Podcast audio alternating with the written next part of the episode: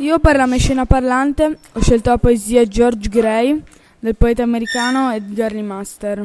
La poesia è ambientata nel piccolo cimitero di Sport River, dove il poeta americano immagina che tutti i defunti di quel cimitero possano in qualche modo far uscire la propria anima dalla tomba. In questo brano uh, Master descrive la vita vissuta di George Gray. Il defunto parla Master dicendogli di vivere in tutta la propria vita, di non sprecare occasioni, di non fare come lui che non ha dato un senso alla propria vita. Poi eh, il defunto dice anche a Master di dar, dare un senso alla vita può condurre alla follia, ma una vita senza senso è una tortura. Poi George Gray fa anche alcuni esempi di come lui non visse al massimo la propria vita, come eh, l'amore che gli si offrì, ma lui si, eh, lo rifiutò.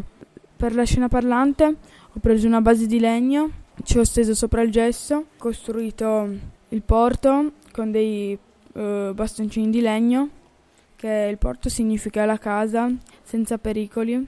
Poi ho, pre- ho messo una barca, che la barca è il mezzo di trasporto del destino. L'ho fatta prendendo una canoa, poi ci ho messo sopra una base di cartone, ci ho piantato i tre alberi principali e poi gli ho steso tutti i fili che la collegavano alla base.